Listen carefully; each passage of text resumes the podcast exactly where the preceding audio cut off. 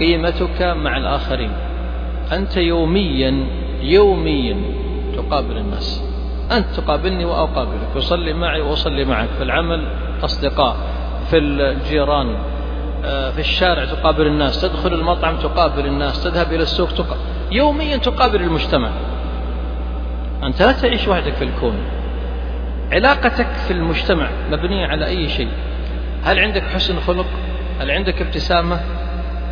وتبسمك في وجه أخيك إيش؟ صدقة احترامك للآخرين مراعاة الذوقيات العامة توقف سيارتك عند المحل أو بجانب المحل. آه، عند الإشارة المجتمع ينظر إليك كيف تعاملك عند الإشارة؟ آه، في القيادة كيف تكون أنت؟ إذا دخلت البقالة والمحل والمطعم والسوق كيف اهتمامك بالآخرين؟ هل في احترام تقدم الكبير وتحترم الصغير وتفسح الطريق للمرأة؟ هل في هذه المبادئ أم لا؟ قد يكون إنسان مهتم بدينه ومهتم بنفسه ومهتم بأسرته ولكن مع المجتمع سيء الأخلاق لا يبالي بهم. قد يقود سيارته بطريقة يعني يزعج الآخرين قد يقف بسيارته في مكان ولا يبالي بالناس وهذا نشاهده